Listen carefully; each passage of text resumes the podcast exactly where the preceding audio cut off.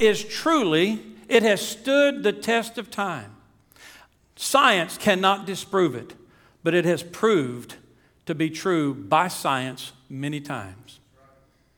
It, can, it has been sought to be destroyed. It has tried to be banned. People have tried to ban it and burn it, but it stands the test of time, and it works for the people who choose to search it out and to apply it to their lives. It's here, but you have to take it. You've got to read it. You as a believer ought to be in the habit of reading your Bible every single day. No excuses. I'm sorry, there are no excuses. You say, do you do it every single day? Yes, I do. There are times, very few, that I don't. But even then, God is not going to abandon me or forsake me. But a believer ought to be reading their Bible every day. You say, I don't have time. Turn the T V off. I don't have time. Put that device down. I don't have time. Hang up the phone. You do have time to read the Bible. You know what you do? You make time for what's important. Amen? You make time. And sometimes, like we talked about last week, sometimes it's, it's more of a discipline and a duty because I know I need to. I don't always feel. I don't always get the feels. You know what I'm talking about? But I want to go to God's Word. I say that about Sunday morning church. How many of you, I won't take a poll this morning, but just think in your mind, how many of you really felt like being here today? I imagine if we took a poll, we'd probably have it half and half. Half of y'all said, yeah, I really was excited about coming today. And some of you said, well, I wasn't so excited, but it's Sunday and I'm a member and I need to go. You don't think the pastor ever has those t- Sundays? You bet I do. I don't have a choice, though. I got to be here. But I sit over there sometimes and, and I'm maybe distracted when I walk in, but after the time of worship and praise, and it just, the Lord just kind of puts the focus back on Him in my life.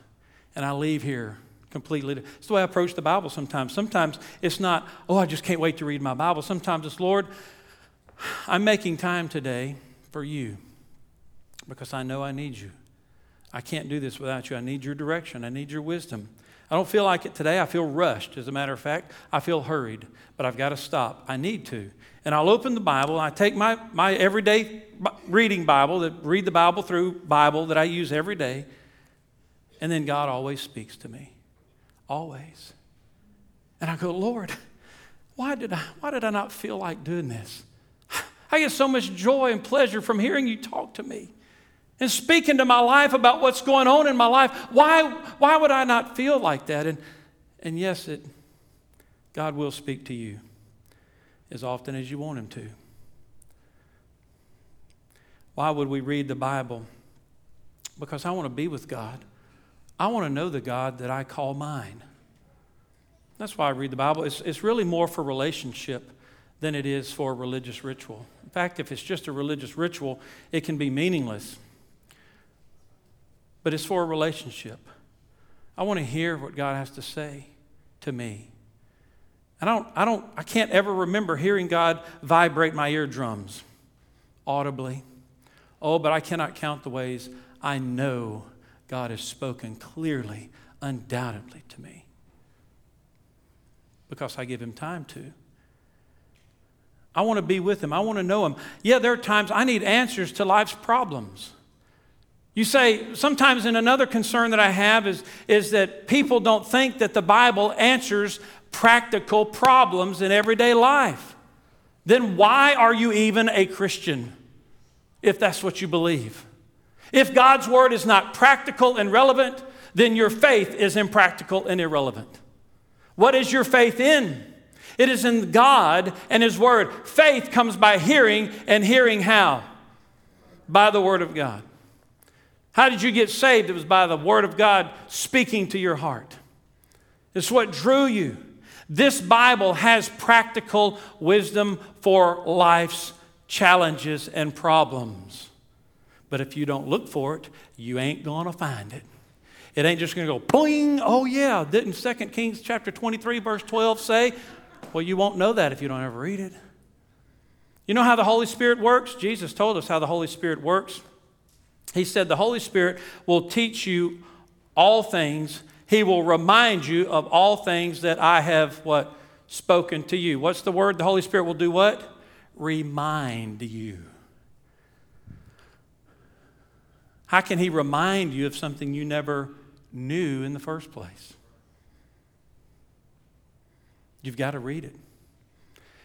I read it every day, and I underline and I highlight and I pray through it, and, and I hate to close it because I think, God, I'm going to forget it.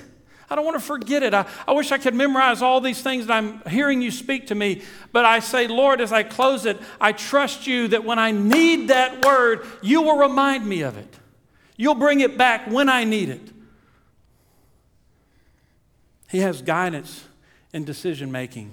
This book will give you guidance in any decision you're facing. Some of you are facing some major decisions in your life right now. Have you consulted the Word of God?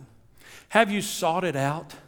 Well, you know, I don't know where to look. How, how does God know about finances? What does God have to say about that? What, how, how does God know about this particular incident? Well, if you will read the Bible, in fact, if you'll be in a routine habit of reading your Bible through every year, it's funny how you know kind of where to look.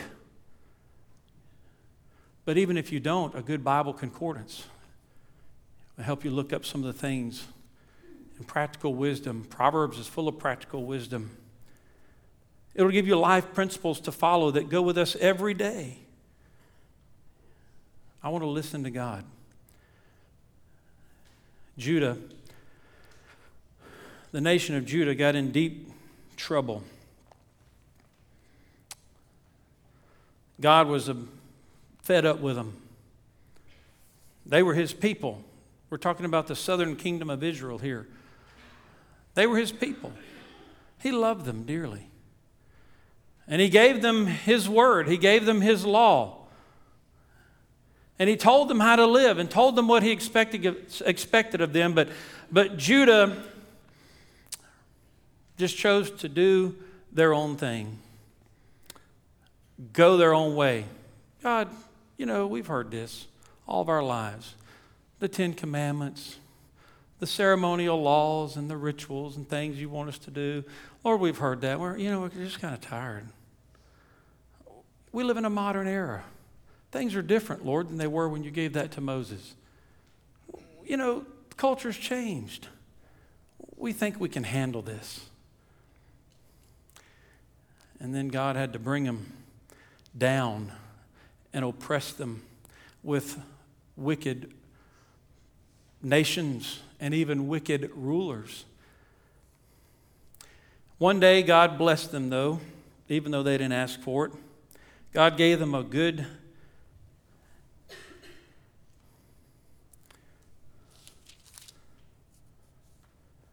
B G, how old are you? Is he gone? Where's B G? How old is B G? Huh?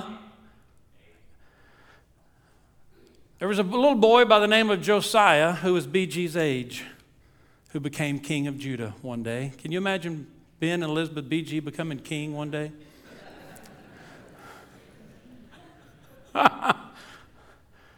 Little eight-year-old boy named Josiah, God blessed Judah with that king. He didn't know what he was doing, probably.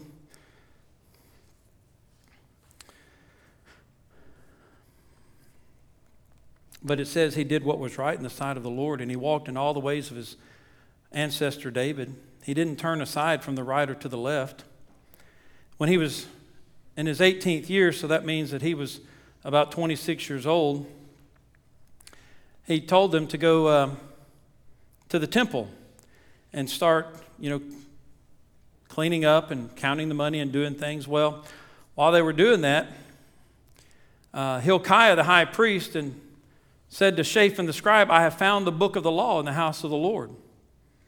And Hilkiah gave the book to Shaphan, and he read it, and um, then he brought it to the king. And it says in verse twelve, uh, verse ten, Shaphan the scribe showed the king, saying, Hilkiah the priest has given me a book, and he read it before the king. Now it happened when the king heard the words of the book of the law that he tore his clothes. And he, the king commanded Hilkiah the priest, Ahikam the son of Shaphan, Akbor the son of Micahijah, and all these other people that it's hard to pronounce their names, said, "Go inquire of the Lord for me, for the people, and for all Judah concerning the words of this book that has been found. For great is the wrath of the Lord that is aroused against us, because our fathers have not obeyed the words of this book to do according to all that is written concerning us." What had happened in that day, in that time, and before that time was the people of God had neglected the word of God. They even forgot there was such a thing. And if you don't think that can happen again, it can. And I want to ask you, where's your Bible? Where is it in your household? Are you reading it? Is it a busy book? Is it as busy as the television? Is it as busy as the device that you have in your lap? Is it as busy as your computer? Is it as busy as your telephone? Is it a busy book in your life? You see, the people of God today are forgetting the Word of God, just like they did in the times of, of Josiah. And they lost their Bible. They lost the Word of God. And how were they living if they weren't living by the Word of God? Let's say, I know where my Bible's at. I do read it. But listen, not, the reason that they had lost the Word of God is because they considered it irrelevant in their lives. And that's what's happening in the church today, is considered irre- irrelevant. You won't hear a whole lot of preaching necessarily. In some churches, I'm told, I don't ever go, but people tell me all the time, Brother Lee, it's amazing. We go to these churches and we don't hear the Word of God being preached. What are you preaching then? What are they preaching then? But it's a testimony of what's going on in even the homes of godly people, or so-called godly people, Christian people. Where is the Bible? Does it hold centrality in your heart and in your home and in your life? And what happens here is they forgot it. They considered it irrelevant. And God was about to bring great discipline upon them. But in chapter twenty-three, Josiah, chapter twenty-two and twenty-three of Second Kings, Josiah humbled himself before the Lord. And because God saw that his heart was tender and he humbled himself, that God was going to spare that nation during his reign. And the king says, went up to the house of the Lord with all the men of Judah, with him all the inhabitants of Jerusalem, the priests and the prophets and all the people, both small and great. And he read in their hearing all the words of the book of the covenant, which had been found in the house of the Lord. Then the king stood by a pillar and made a covenant before the Lord to follow the Lord and to keep his commandments and his testimonies and his statutes with all his heart and all his soul, to perform the words of the covenant that were written in this book. And all the people took a stand for the covenant. They made a covenant with God and with one another that they were going to obey the word of God. And the king had read it to them. And you can keep reading of the great reforms of Josiah's day, the great revival that took place in Josiah's day, because Josiah led the nation back to the Word of God. You cannot have revival. You cannot be right with God and not have the Word of God as a daily feeding time. You cannot. It is impossible. Don't fool yourself. Don't let the devil fool yourself that you're an obedient Christian if you're not living with this word and by this word. If I want to seek God with all my heart, I got to listen to him. How do I listen to him? This is the primary way you hear from God.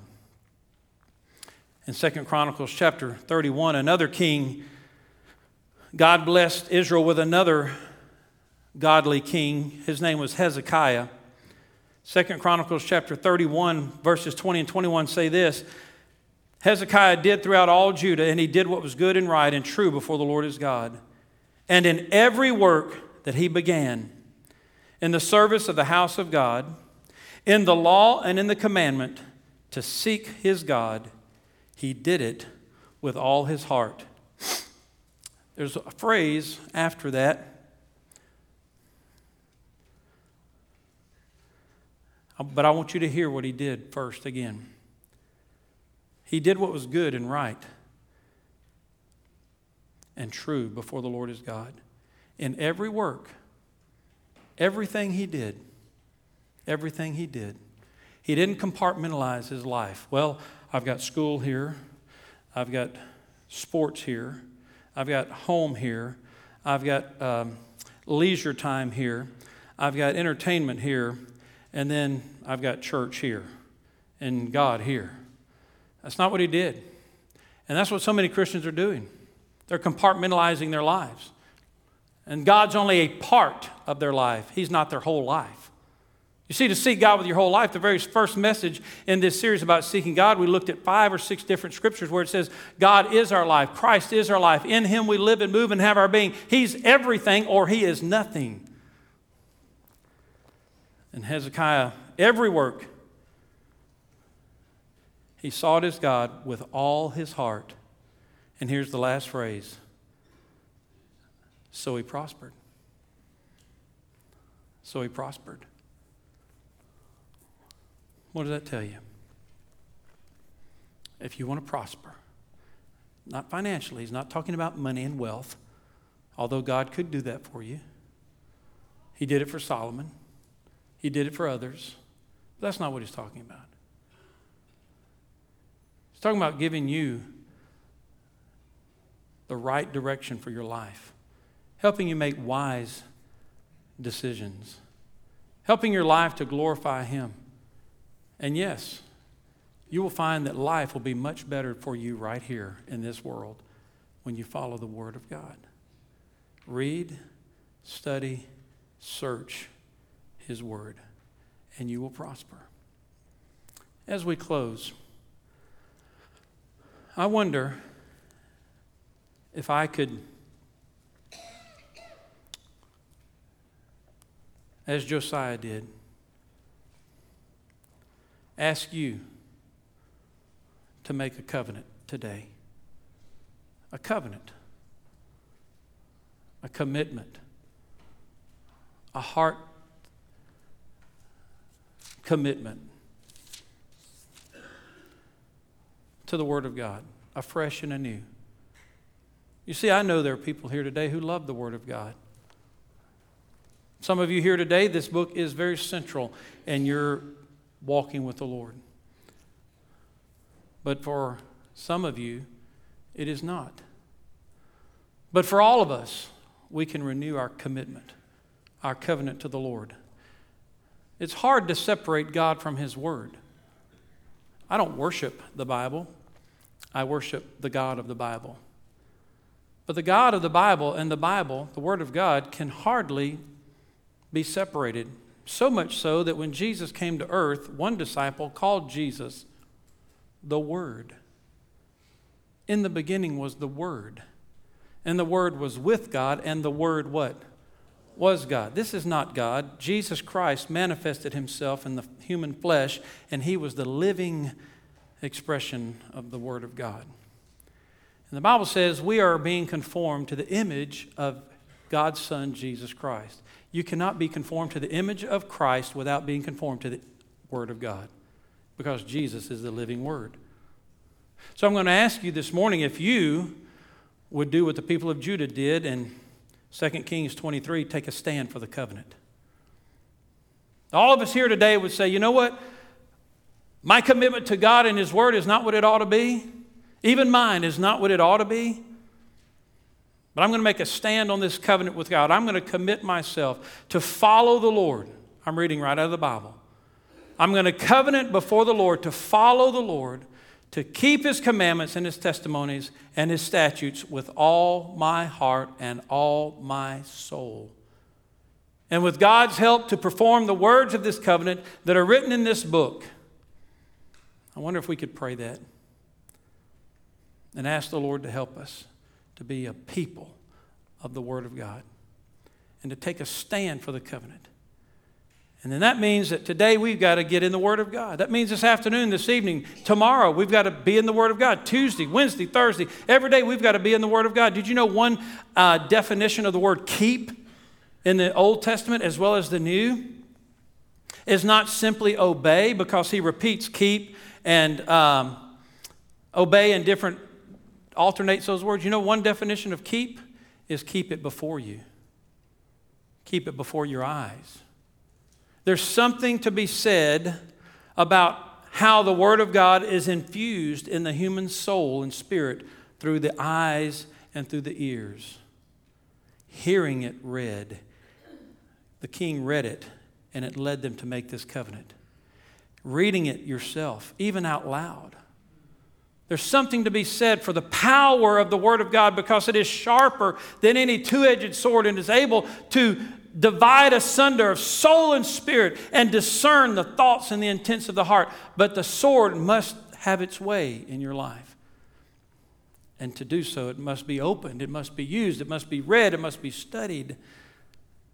And then God just begins to assimilate His life into your life. But He won't do that apart from His Word. You won't know God apart from His Word. I don't care who you are. You won't know God apart from His Word. Could we today? Would you? Would you bow your heads with me? And I'm going to read right out of the Word of God. And we're going to pray this back to the Lord. I'm going to ask us to pray it out loud as we're accountable to God and we're accountable to one another.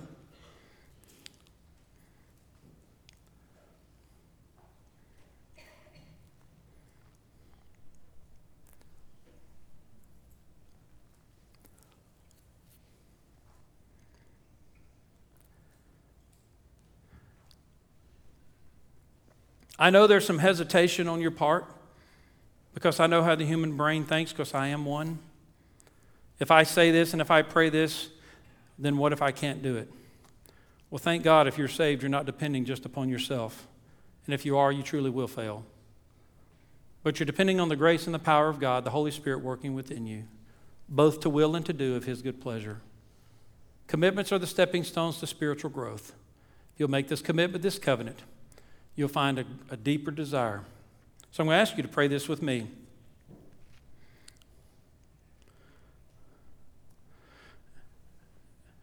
Dear Lord God,